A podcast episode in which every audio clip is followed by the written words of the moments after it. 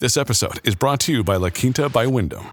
Your work can take you all over the place, like Texas. You've never been, but it's going to be great because you're staying at La Quinta by Wyndham. Their free bright side breakfast will give you energy for the day ahead. And after, you can unwind using their free high-speed Wi-Fi. Tonight, La Quinta, tomorrow you shine.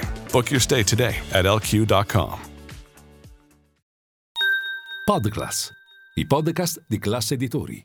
Si chiude una giornata abbastanza cauta per le borse europee. Milano cede lo 0,6% sulla parità sia Parigi che Francoforte. È stata una seduta di attesa per le decisioni della Banca Centrale Europea. Non ci sono state delle sorprese. Christine Lagarde non ha toccato i tassi di interesse e ha detto è prematuro parlare di un taglio.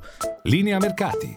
In anteprima, con la redazione di Class CNBC, le notizie che muovono le borse internazionali.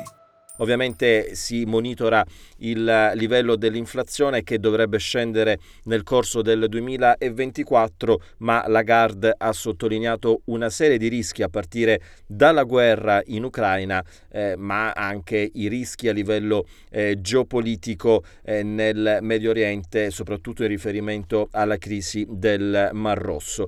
Tra i titoli migliori c'è da sottolineare la performance di ERA, ancora sulla scia del piano industriale che è stato presentato, mentre cede quasi il 3% il titolo SNAM nel giorno in cui ha presentato anche SNAM un nuovo piano importante per quanto riguarda il livello degli investimenti. Si tratta di quasi 12 miliardi al 2027, significa un incremento del 15% rispetto al piano 2022-2026. C'è anche una parte importante dedicata alla distribuzione della cedola del dividendo, ma il mercato ha penalizzato il titolo.